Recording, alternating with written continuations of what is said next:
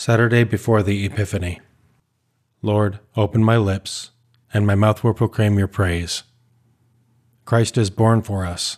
Come, let us adore him. Christ is born for us. Come, let us adore him. Come, let us sing to the Lord and shout with joy to the rock who saves us.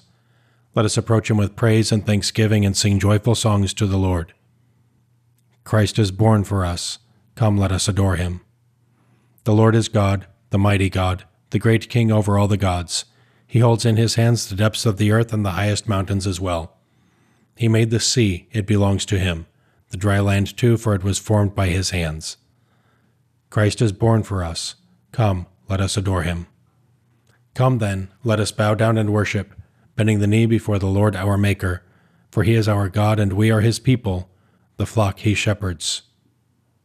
Christ is born for us. Come, let us adore him.